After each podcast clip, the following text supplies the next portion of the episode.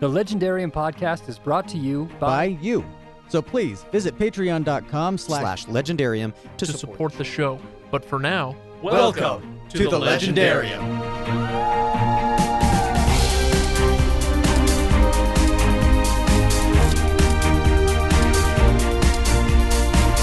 welcome everybody to the Legendarium podcast. And today we are earning that name because today we're talking about the Lord of the Rings appendices.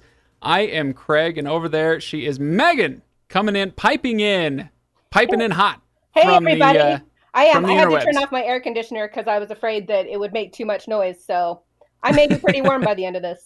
Well, uh, so today we are turning off my AC. That's what we're doing today. Speaking today. of air conditioning, Yeah, yeah. Okay, so today we're talking about the Lord of the Rings appendices. I this is i- i- true to form because with the previous six Lord of the Rings books, those are Lord of the Rings books. They're part of the story proper. So I did real episodes with insults and and poetic recaps and all that stuff. We're skipping all of that today. So uh, today it's just me and you, Megan. I know this is Are you are you nervous? Are you little bit- scared? a little bit. I know how much you love this, and I, I just don't want to make it terrible. Is it so too late? It's too late, isn't it?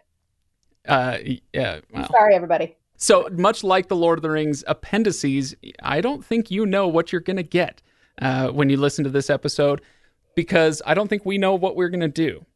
I know. This is kind of an off the cuff deal here, and we're going to be talking a lot about Discord comments uh, and just kind of working our way through the appendices and, and talking a little bit about them. We'll probably get into a little bit of lore because that's, you know, it's what I do, and I am who I am. Mhm. And, uh, and we all like that about you. do we? We uh, c- certain people like that about you. there we go. Okay. now now we're talking. So the Lord of the Rings appendices. It's a bit of a shock when someone comes to this. They get to the end of the story and Sam says, "Wait, well, I'm back." And the end and you turn the page and you're like, "Oh my gosh, it's a 100 pages of of what is this? Charts and uh, you know, family trees and chronologies and oh my gosh, what is going on here?" And much like the prologue and much like the poems throughout much of the story, I think a lot of people just skip it. Mhm. Right? Uh, Yep. Megan, you have read this book, what, three or four times before this? Yes. And had you ever read the appendices or did you just skip it? I read bits and pieces of that. Like I always, I have such good intentions of reading them, and Yeah. I'll get about ten pages into it, and then I'll flip forward and I'll read Aragorn and Arwen, and then I'll flip forward and I'll read through the timelines, and I really like the the uh, the chronology. yes, that Yeah. makes more sense to me. And it this time, you know, you suggested that I read at least Appendix A, and I realized that the chronology is basically just telling me what just happened in Appendix A, and I was like, oh, that actually helps. So I'm glad that I tried.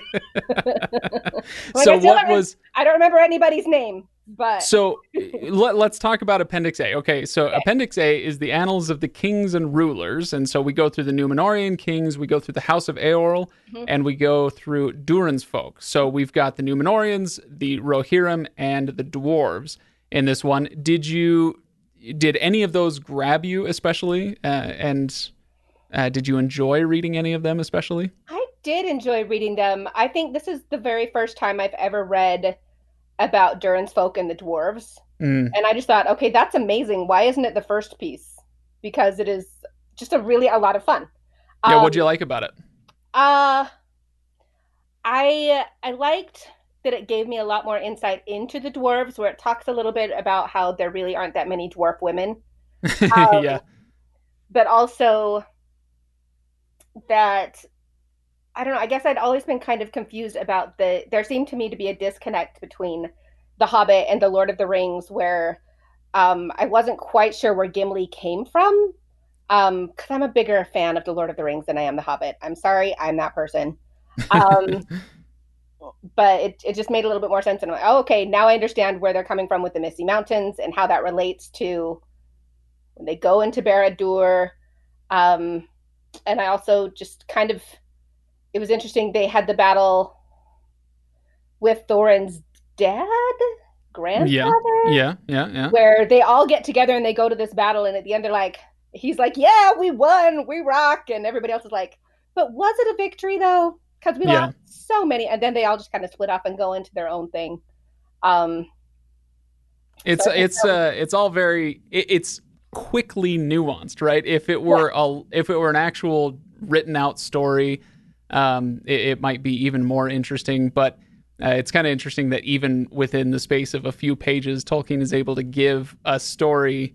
Uh, you know, a little bit of nuance and say, oh, yeah, I mean, the dwarves won, but it's a bit of a Pyrrhic victory, and look at the price that they had to pay, and it really kind of shattered their people for generations to come, et cetera, et cetera. Yeah. it's true, Uh, and it, it also kind of brought together uh, what happened in between the Hobbit and Lord of the Rings yeah. with the dwarfs. Hmm which is kind of like the very last section, which I probably read 30 minutes ago, um, is Gandalf talking about how pretty much the fate of the world might have been different if he hadn't run into Thorin uh, when Thorin was looking for a thief and the treasure hunters. Yeah, I love that. It gives you a little bit of a kind of a prologue almost to uh, the Hobbit. It goes all the way back and says this is how it all actually started, and it, but it's not.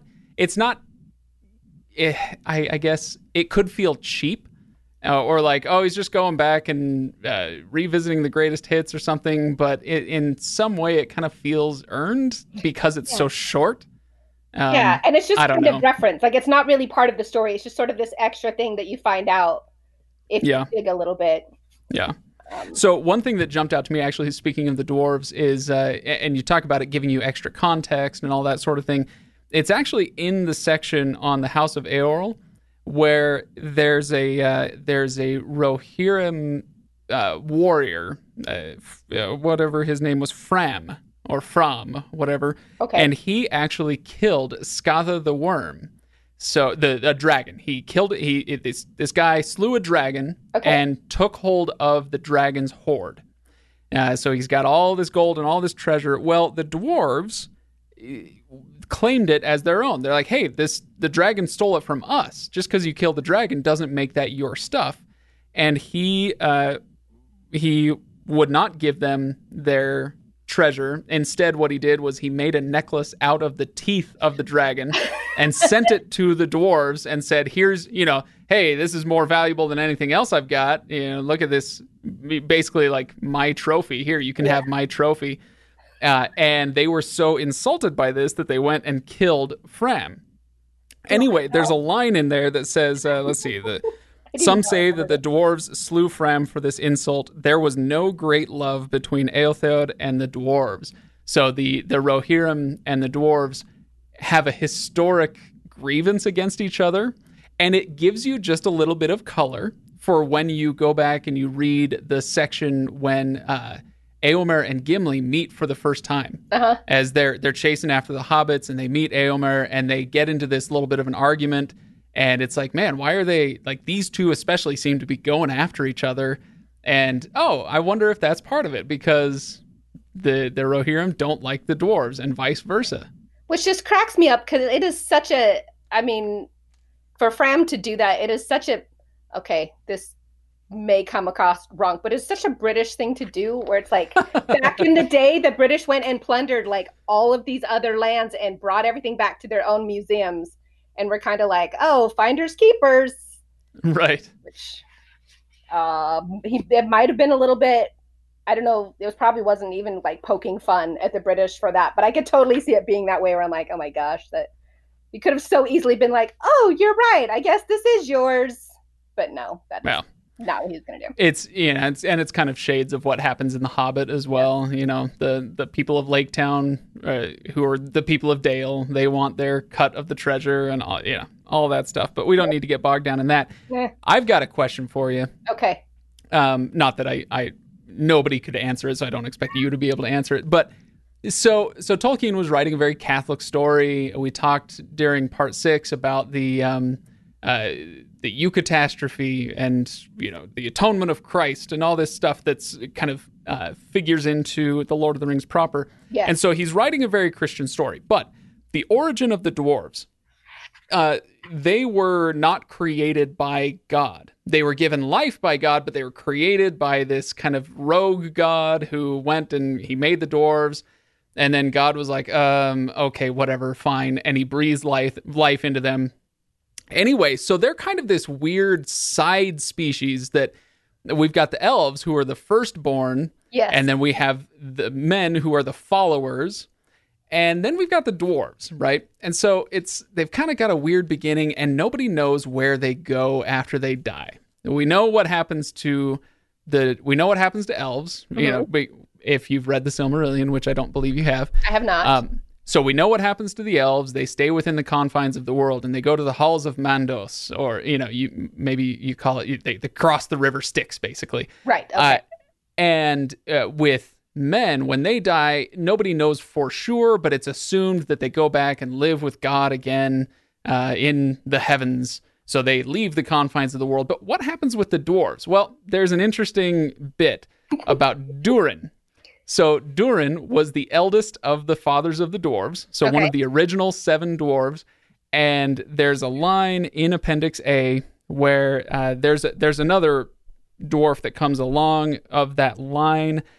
Uh, let's see. Five times an heir was born in his house, so like to his forefather that he received the name of Durin. yes. So if you go through the chronologies and go through these stories, they're just labeled like Durin 2, Durin 5, Durin 6, whatever. Which I think is fascinating Um, because I read that line and I thought, how did they know how like Durin he was? I I don't know. I don't know exactly. they're like, But oh, this guy's pretty cool. Let's name him this.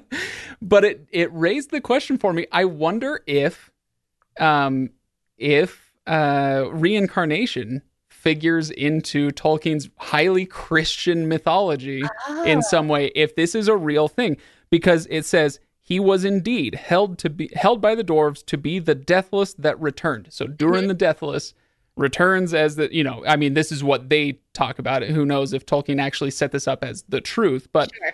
for they have many strange tales and beliefs concerning themselves and their fate in the world.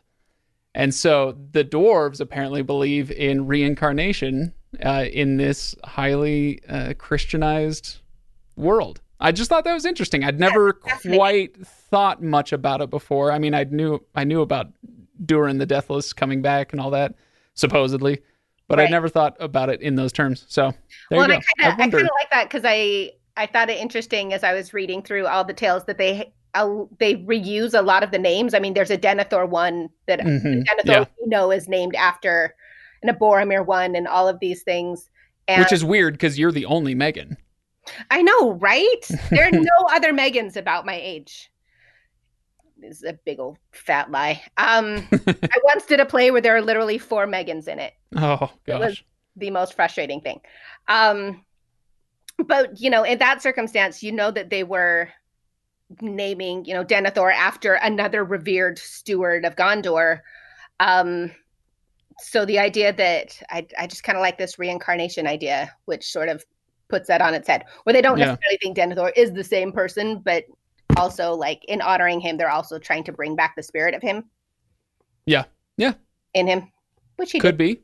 I don't know. So yeah, let's let's move actually backwards a little bit. I want to go back to um, in, in Appendix A. Okay. There is the story of Numenor and the realms in exile. So then you get the story of Eriador, Arnor, and the heirs of Isildur. So, Mhm. uh, oh, and then you get Gondor and the heirs of Anarion. So when Numenor falls, this is the ancestors of Aragorn. Numenor falls; it's swallowed up into the sea, and uh, and then uh, Elendil comes back with Isildur and Anarion, his sons, and they establish two different kingdoms.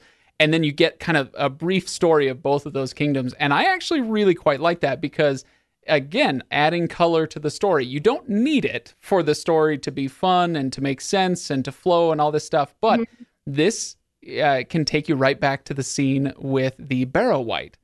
And it tells you essentially not not exactly it doesn't give you a name but it tells you essentially who this barrow wight is or Mhm. was why he's buried there why there's all this treasure why you know the battles that occurred around there it tells you all about weathertop and what it used to be and how it used to hold a palantir.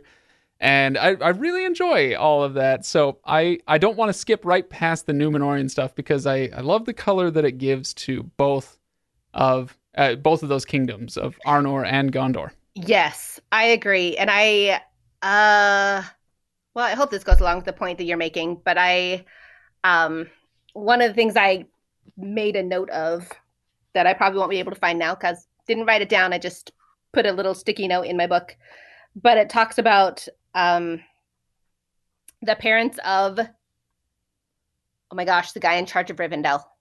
Uh, Elrond. Thank you. The parents of Elrond, and you know, the El- Elrond is actually basically only half elf, Right. um, which was one of the reasons why Eowyn was able to choose whether she wanted to go over the sea or whether she wanted to live the life of a regular mortal.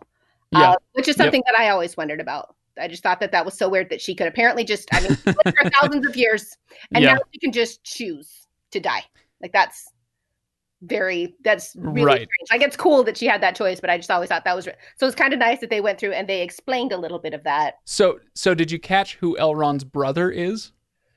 No. Um, Elrond's brother is named Elros, okay. and Elros is also half elven, but he chooses the path of men, and he becomes the first king of Numenor. oh. So, and okay, so that is how he, how Aragorn is related to. Never mind. Continue. yes, no, that's uh, Yes, that is how right. Aragorn is related to Arwen. She is his, uh, I want to say his first cousin. I I think it's like forty six times removed or something along those lines. Yeah, uh, marrying your cousin. Awkward.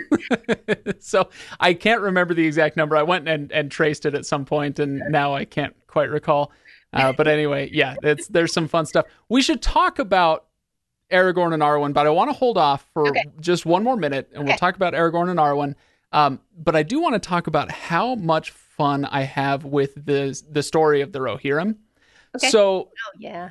this is and it's one where look you get done with this novel and sam says well i'm back the end and then you move into a history textbook Yes. basically right Yes. that's the way the way that he writes it is n- it's no longer a, a straight narrative with characters and arcs and all this stuff no he's just laying out here's what happened um, and so it's a little bit tough sometimes if you're not like really dialed in and paying attention it's tough to catch exactly what happens. And it's kind of that way for me. It took me a few times through before i realized um, how much fun i was having with the uh, rohirrim where they were this people who were scattered they were kind of these scattered tribes or families up in the north okay? So they lived up above mirkwood um, or uh, i want to say it was above mirkwood. It would have been greenwood at the time but anyway at the mouths of anduin of the river anduin and um, and they didn't they didn't have a, a great societal structure or anything right they're just kind of this scattered people Mhm. the Gondorians are they're having a battle with the wild men who live up in that region, a different tribe of people. right. And uh, so the Gondorians go to war with those people, and then the orcs, who are I think it says are in great strength at that time, come out of nowhere and just beat the crap out of the Gondorians.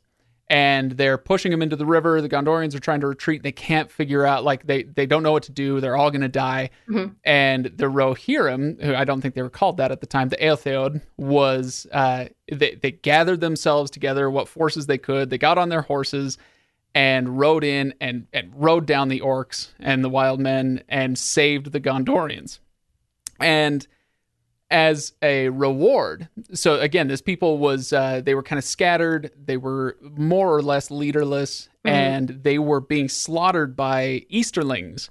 So the the wild men of the east, who eventually would ally with Sauron in the Lord of the Rings, Mhm. and um, so they these people were getting slaughtered. So the Gondorians said, "Thank you so much. Here, have half of our land, basically." right. and they they brought them down and gifted Rohan to them, um, and uh, and so that's that's where we get the kingdom of of Rohan, which was only, I mean, in terms of this story, this feels like a short amount of time, only 500 years before the Lord of the Rings takes place. huh. Yeah, it was That's not. kind And yet it was enough time for them to, I mean, the, what do they call themselves? The Eorlingas? the Eorlingas. Saying it. Yeah. Yes, that was cool that you were able to say the word. um, that it was enough time for them to like build themselves up and do really well, and then all of a sudden, like they had a whole lot of battles and they did really poorly, which is when Sar- Saruman was brought Yeah. in to, hey, you take over Orthanc and watch over these people because they're kind of struggling. Yeah, yeah, Uh, exactly.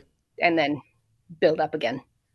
All right, so we're gonna talk about Aragorn and Arwen, and Okay. then and then I'm going to get to a bunch of Discord questions, and I think that's how we'll wrap up. I I don't know if we're gonna go a full hour. I guess we'll see.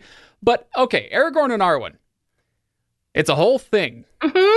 and this it's is the whole thing. And actually, I kind of like that he pulls it out and it's its own thing at the end because if he had ble- blended it into the rest of the book, I don't know. I kind of like that it's just like this little love story. Well, let's let's Oh, tease this out. Why? Why? Because um this is a major complaint. It has been a major complaint for decades about the book proper, right? The the actual narrative that there aren't enough women in it, that um you know, that Arwen gets shoved to the side, et cetera, et cetera. And Tolkien did say that he wished that he could have put this story into uh, the Lord of the Rings or into the, the you know the novel itself Right. but he just couldn't quite get it to fit. He couldn't quite get it to flow, and so this is what he decided to do: is kind of stick it at the end. Um, but you, I'm I, so I'm kind of surprised that you said that you like it this way. Um, you say you like it just as a standalone story. Yeah, I think so. I I I agree that it just I can't imagine how it would have flowed in with this story. Um, I mean, I guess I- go back to the movies because again, that's how I was introduced to Lord of the Rings. Is I watched Uh-huh. the movie first, the first movie first, Yep. and then I had to read the books because I couldn't wait two years to find out how it. yep. um, but I I appreciate like there's there's a part of me that thinks okay they could have stuck those pieces in that were happening in the present within the Lord of the Rings story. They could have put that in and that but even then it's only a really tiny part of the story. Mhm. And so how do you fit in this whole actually um Aragorn grew up in the land of Rivendell and Elrond was basically his dad and then 20 years later you know he he's like, Arwen. oh, he's like, oh, hey, you? adopted, adopted dad. yeah Uh, I like my adopted sister quite a lot. Ooh, awkward and uh, and and so Elrond basically says, "Sorry, go on." no that's fine. But there it's basically i mean we come into this 69 years into the story where they've known each other for 69 years and they've been waiting for all of this time. And there's not really a great place to explain all of that within the lord of the rings story because even though he's able to throw in the bits and pieces out about other historical figures and stuff it kind of comes up naturally within the story. But aragorn is not really one to go into detail about his personal life so how would we find out about this? Like, it's not like somebody's well, Eowyn kind of asked about it, where she's like, "Oh, you have a girlfriend? Okay, I can back up, I guess." Yeah, Um, but I don't know. I just I don't feel like it would have been true to Aragorn as a character to really go into more detail about it within this. I don't know. yeah, yeah. And it is it is um so tantalizing to get little hints. And you get little hints in the story itself, and then you get come here to the appendices, and you get a, just a little bit more of a tease about, uh, yeah, Aragorn when he was he, he came to Elrond and he said, "Hey, I want to marry your daughter," and Elrond's like, "F off," um, and so You're not old he's enough or cool enough, and you have too yeah much. exactly. You're you're not the king of gondor. You're not the king of arnor. You you know you don't have uh, you don't have the status. person. Yeah. yeah you don't have the status to marry my daughter. So just go go distract yourself. So he goes for decades and uh and he fights with the rohirrim and he fights with the gondorians and he goes to mordor and he you know has all these crazy adventures that i'm sure were uh, worthy of books by themselves, and uh, and all we get is these little sentences about yeah, and then he dwelt with the Rohirrim and and rode with them for a time. It's like, oh, come on, And part of what I think is interesting about the story, because I was thinking about that, how there are so few women in the Lord of the Rings, and the one we really get to know the best is Eowyn. And she is this woman living in a society and in a time where she's supposed to wait at home. Um, and that's not the life that she wants, and it's not the life that she and ultimately chooses for herself. yeah, Uh, and then you have Arwen, who is the one who waits at home, basically. Yeah, I mean, she's yeah. busy, she's making the banner, she's doing, but she's not necessarily a warrior going out and doing things. She's not necessarily going out trying to make a name for herself. She is living a very quiet life for a thousand years. Um, yeah, waiting for Aragorn to become the king of Gondor so that she can have the life that she wants. And that's not always a story that people appreciate because it's not exciting. Like it's it doesn't make her a very strong character in a lot of people's eyes and at the same time like there are women like there are a lot of people who there are a lot of women probably men too who are perfectly happy living a small Yeah. life and It's willing to like work hard until what you know until the circumstances are correct and they get to have their dreams I think it's easy for us to look around the world today and see.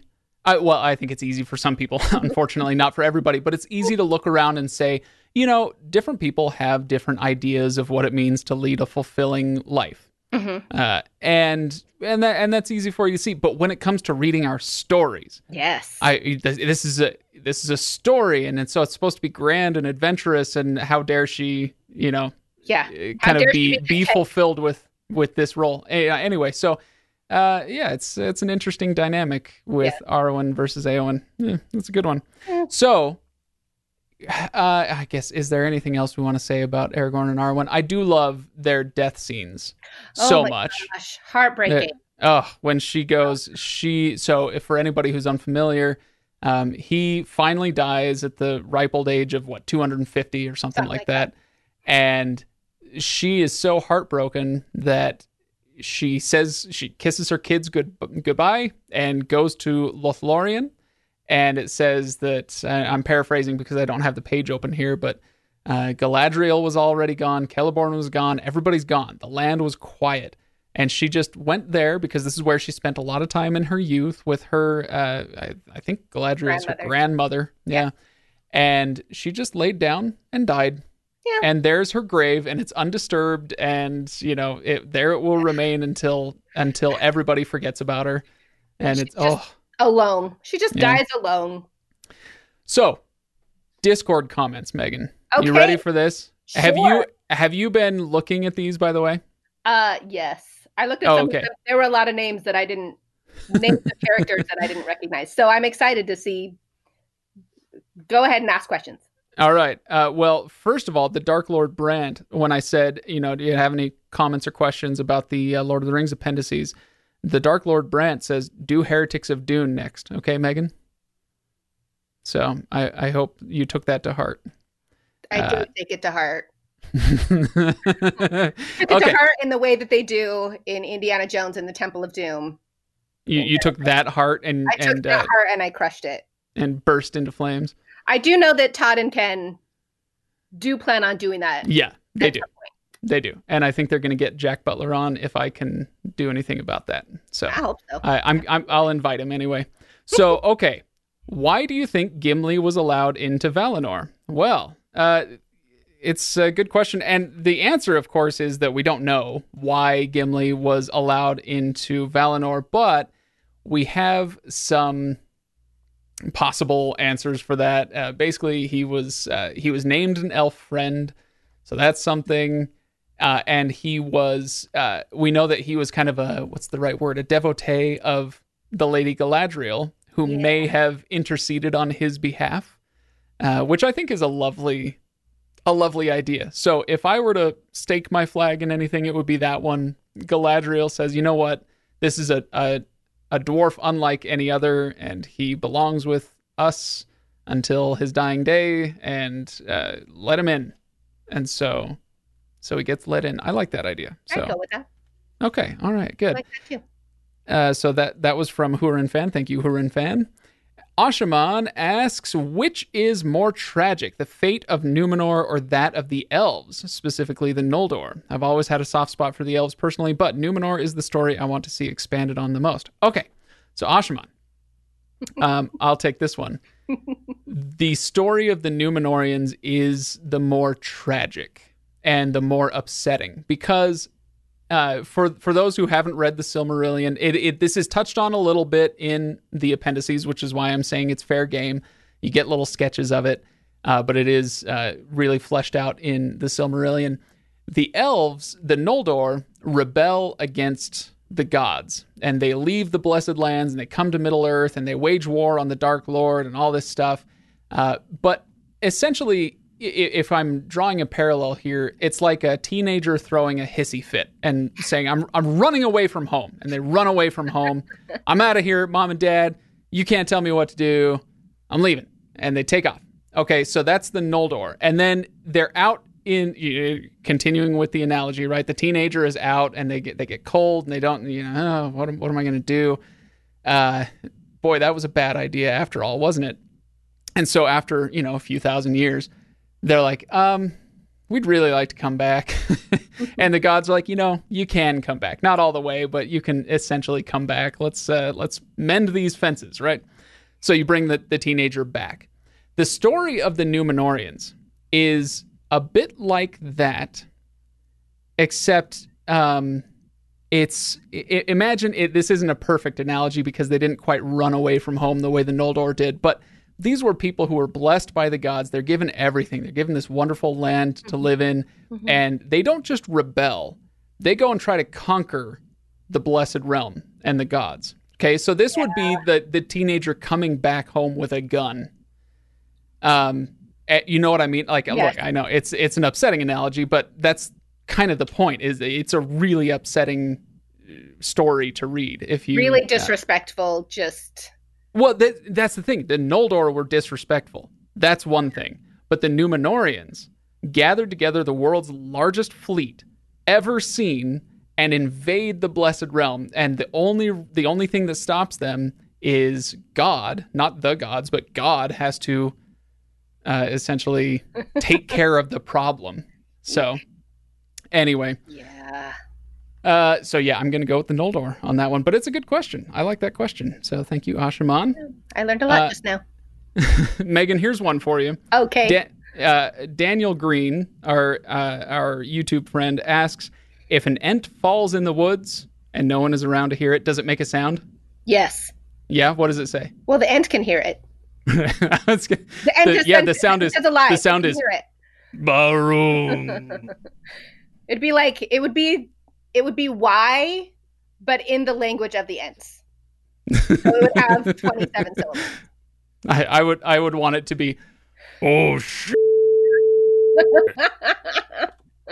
I don't know what to do right now. and once the ent is on the ground, the, what yeah, what nobody can hear is the ent saying, "I've fallen and I can't get up." All right, so thank you, Daniel Green. Uh, I like that one. Uh, here's another funny one. Kiptan asks, "Where do you think genealogical charts should be put in the book? The beginning, the end, in text, with or without footnotes?" uh, yeah, genealogical charts. I here's the thing. I have barely spent any time on them compared to all the other stuff in the appendices. Everybody has things that they love. I love the language stuff. Mm-hmm. I don't care about the genealogies very much. That's funny because I think the genealogies are my favorite part. Oh, I literally, so as a kid, used to like do genealogies of my Barbie doll families. And like, you know, literally, this is their whole name and their age, and this is how they're related to this doll. And it was just very. Oh weird. Oh my gosh! I was a strange child, and it was awesome. You, you, so, and Tolkien. But I, I kind of, I, I like that they have these charts where you kind of know who all of Sam's kids are and that he literally yeah. named a child after everyone except for himself. And, right. You know, and yeah, and then everybody else has like one kid, but then there's Sam and he has a million children. Fun fact: awesome. my my daughter was almost named Elanor, spelled oh. the way that spelled the way that Sam spelled it. Sure. Um. So. Oh, I love that. Very close. Uh, in fact, my son, my firstborn, would have been named that if he had been a girl. So, oh. uh, anyway, I approve. I know you needed my approval, so there it is. Well, I mean, I didn't because we didn't use it, but it I was know, very I close. Like we had our like top five names for each of them, and and uh, yeah, that Although, was our, one of our top five girl names. If you had named your firstborn, if she had been a girl and you'd named her Eleanor, she probably would have been mad at you because everybody would have spelled it wrong yep, that's that is one of the things that made me not do it. So, yeah. all right. And then I and then I gave her a name that was even harder to spell. Okay, so let's go on to your last great knight. Uh, asks, even though Tolkien hated allegory, why did he make a Vala? He said Arda, but I think he meant Vala. That was the strongest, aka most beloved, aka Lucifer. um, that's not allegory. That's echo. uh, and it's perfectly within bounds. And also, even though Tolkien said that he cordially dislikes allegory, there are reasons to think that even he didn't take that 100% to heart. Go listen to our episode on Leaf by Niggle and uh, prepare for some tears. So, or I shouldn't say from our episode. Our episode won't make you cry, but the story will. You should go read Yeah, the story. I need to reread that. It's been a while. you should. Uh, okay. Yob Talks asks which part of the appendices adds the most to your enjoyment of the greater work. I feel like we kind of covered this Mhm. as we talked about Appendix A, so maybe we'll move on and say also, as a calendar system, do you prefer Shire or King's Reckoning? Did you get to the calendar stuff? Yes. Uh, I guess I don't really have an opinion. Yeah. I, I- I, I, I, I, suppose I would lean more towards the Shire Reckoning, just because that's what we mostly get, and Yeah. it's less. I, it's just I feel like there's a lot going on. You say words now. What one thing I like, I so I prefer Shire Reckoning. I, I kind of feel like this question is just somebody who's like, uh, oh shoot, I read something about calendars in. So okay, I'm gonna put that down. But fine, if you put it down, I'm gonna answer it. I prefer Shire Reckoning uh, because I I like one of the things I enjoy about the Shire calendar is the days that stand apart. So you have Mid Year's Day, Overlithe, that uh, or Overleithe, whatever, however, however you want to call it. Uh, Overlithe is uh, mid year's day, and it is not part of any month. It stands between months. Uh, so essentially between uh, their June and July, right?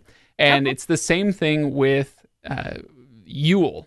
So you know, obviously they don't have Christmas at this point, but Yule would basically be your uh, your uh, Winter winter solstice festival, whatever. So you have two days uh, that are not part of any month, and uh, they're just called Yule. And so you have uh, Foreyule, which is the like their December basically, and then Afteryule is their January, and there's two days between them that aren't part of the calendar or aren't part of any month. And I think that's kind of fun. I do too. I like that. it feels to me like if it, like let's take christmas day or new year's day like maybe new year's day is a better example. If new year's day literally was not a part of january and was mm-hmm. not a part of december it was just a day by itself it would feel more like a celebration or worthy of a celebration. Like no of course you don't have work or school that day it's not even january. Yeah, it's like a free day in the year. yeah. So I'm going to go with Shire calendar on that one. I like that question. So thank you, Yab Talks. Uh, Huron fan asks, "What Middle Earth language do you like the most?" Not strictly an appendices question, but anyway. Um, uh, uh, Sindarin. There you go. Which Me-. Megan, do you do you have which one? peoples is that? A, Uh, that is the the Gray Elven tongue, and so there's the High Elven okay. uh, and then there's the Gray Elven. So basically, Sindarin is um, the Elvish that they speak, uh, you know, after thousands of years of being in Middle Earth, and so it's changed, it's evolved, and some of the consonants have shifted, and the vowels have shifted a little bit, and Sure. yeah, I, I, I really like the sound of it. So there you go. right. I like that. Um, I did not get that far in the appendices. I'm sorry. no, I, I, I Oh. really don't blame you. And if you follow the Legendarium on Instagram and you did that a month ago, then you got to hear a sample of me speaking Oh, yeah. Sindarin. So I'm not going to do it now, though. But maybe I will if people pledge enough on Patreon. Do Uh, it. Do it. all right. Where was I? Horizon Brave. Now, with all three books done, as you look back on the map of all Middle Earth Arda, is there any region where you wish we would have spent more time?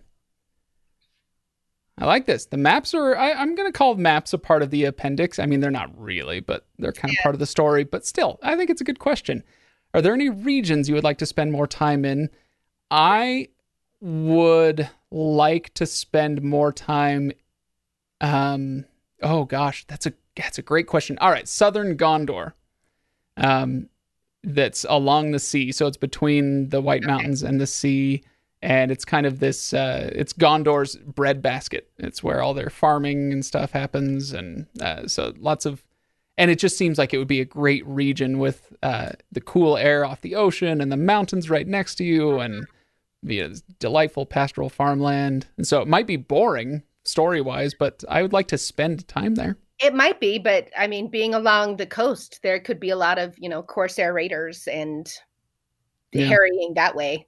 Yeah. I don't know. I uh, I don't know if I think of it as spec- as like a specific land, but in reading the appendices, because you mentioned this in the last episode, um, Yeah.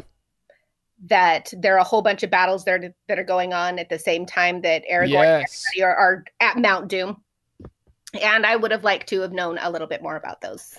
So, can we, yeah, let's pause on that a little bit because I think that's fantastic. You really like the chronology, and so do I.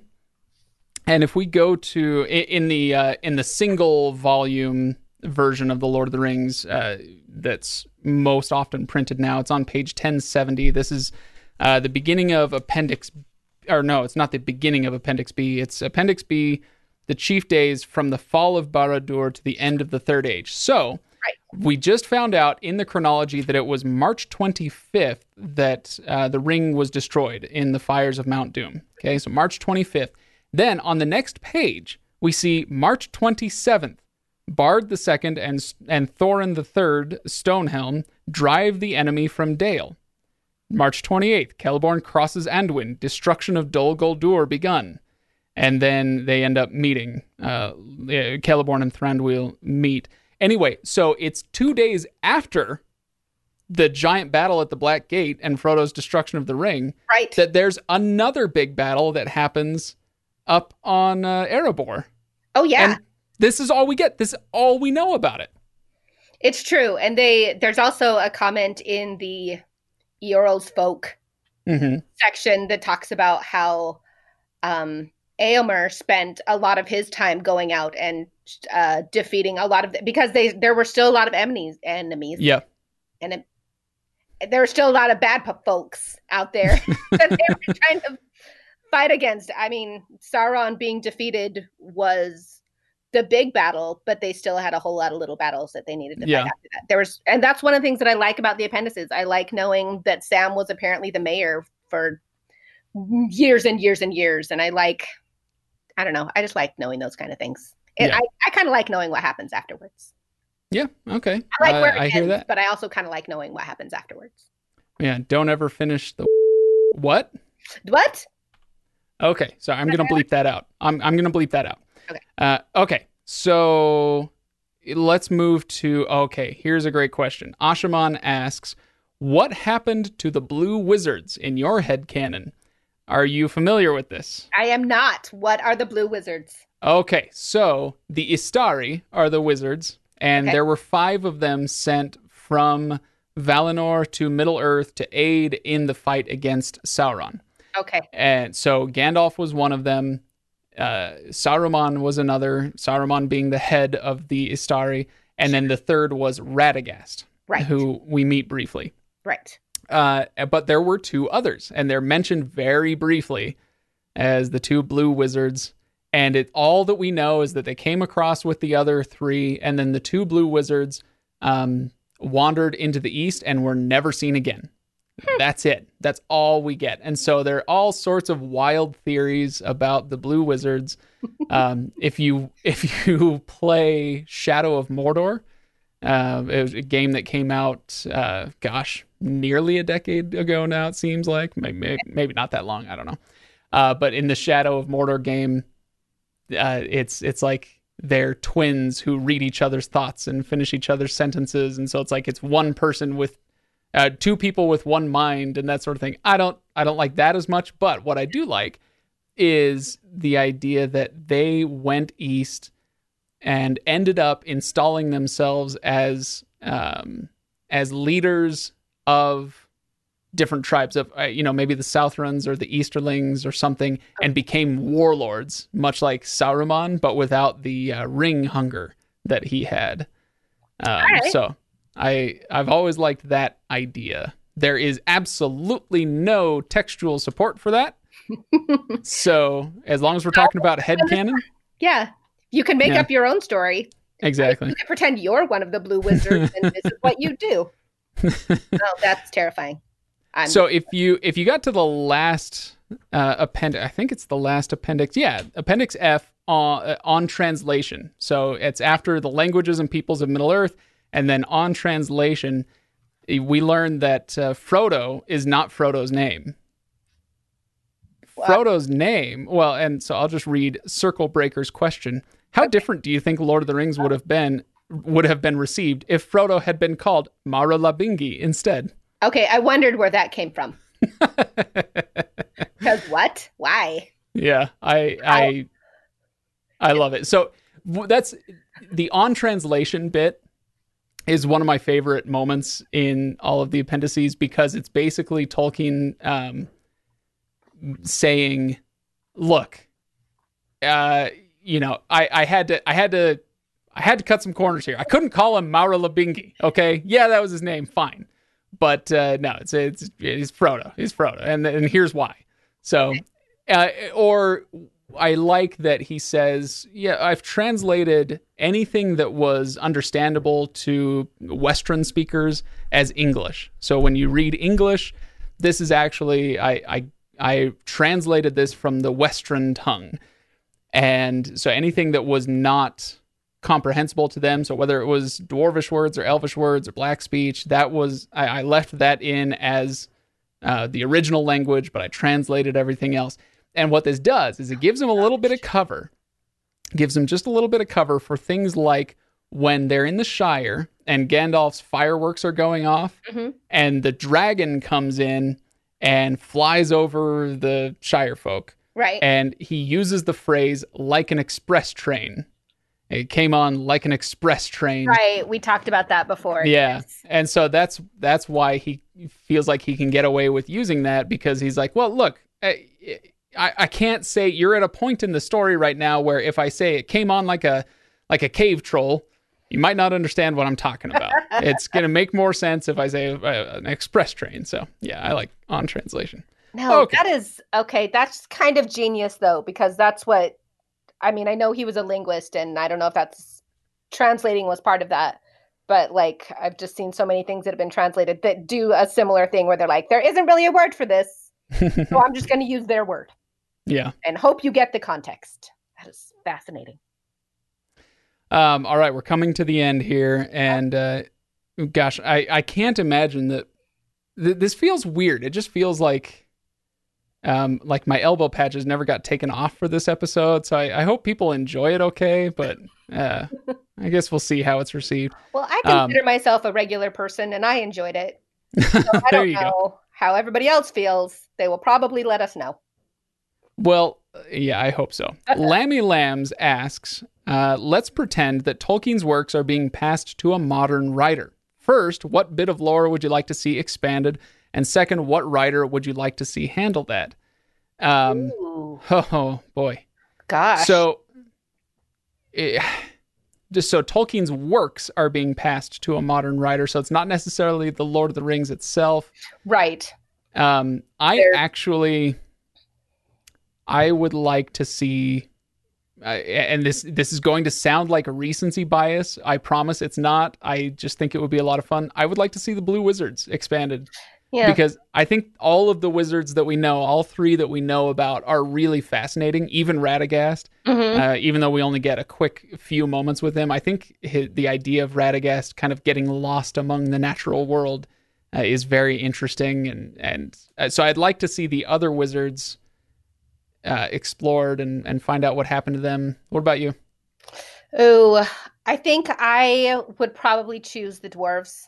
Oh yeah, I'd like to I'd like to fill in some of the gaps with the dwarves there. Um I and at the same time I I kind of like like as opposed to the blue wizards where we know almost nothing about them and so this writer would pretty much be making it up and then it's like Yeah. wait is that canon or is that fan fiction?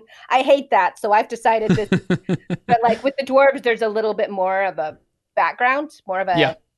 Mhm. uh, I can't think of the word. Yeah, it's it's you're a, you are more tantalized by the story of the dwarves than you are by the blue wizards or Well, whatever. there's that, and it, it would be more a little bit more of they would just be kind of fleshing out the existing story. Oh, I see. Okay. Yeah, yeah. Which I- there's I a foundation. There's a uh, Yeah, there's a Tolkienian foundation upon which to build. And they add more people.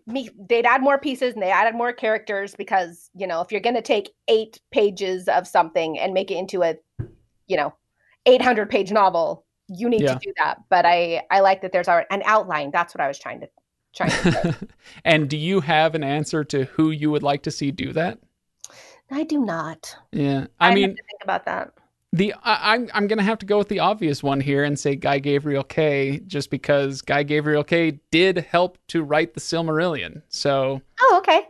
um, he he assisted Christopher Tolkien in actually, I, as far as I understand, I, I I could be slightly off base, and uh, you know, uh, Guy Gabriel Kay is welcome to give me a call and set me straight. But I believe that he helped with the actual prose, and Okay. Christopher Tolkien was largely in charge of you know compiling the notes and making sure the chronology was in order and the thrust of the story was good. But Guy Gabriel Kay actually did the writing um, in large measure. So right. I'm going to go with that one.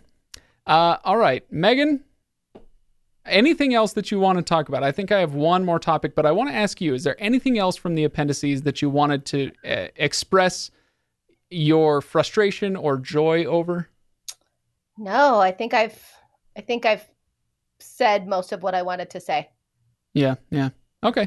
I think well, I I will say that uh, this stuff, the appendices, is actually in large part responsible for my life path, and so. I am I am almost as passionate about the appendices as I am about the rest of the Lord of the Rings because and it's and it's weird. It's one of those unexpected things too, where you're reading through the appendices and for you, it was like, oh, this chronology is great. Wow, genealogies. Oh, amazing. yeah. And and some of the other stuff, it's like, oh my gosh, I don't care about your runic alphabet. Oh.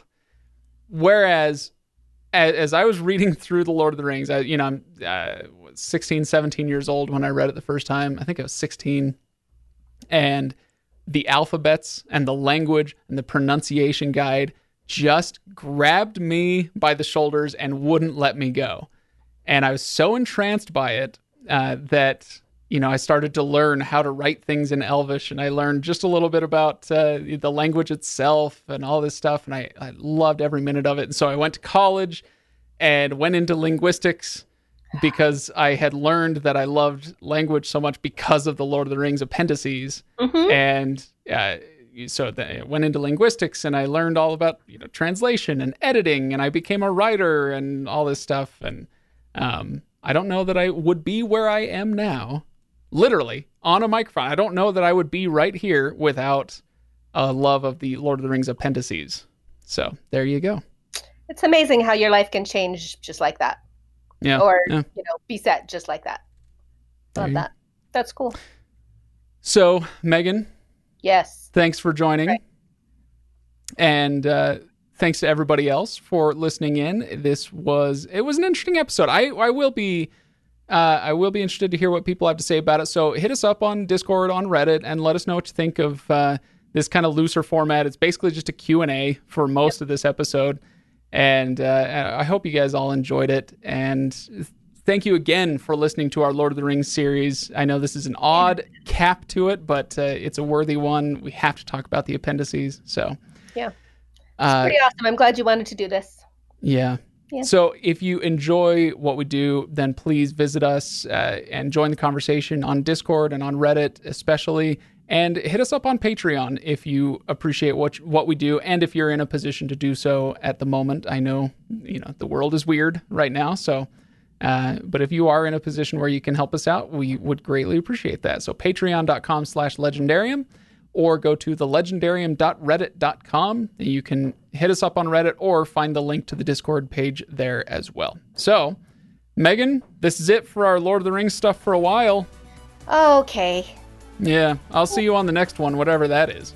All right. That'll be fun. It will not be Heretics of Dune. Sorry. not, not for you, anyway. not for me. All right, bye, everybody.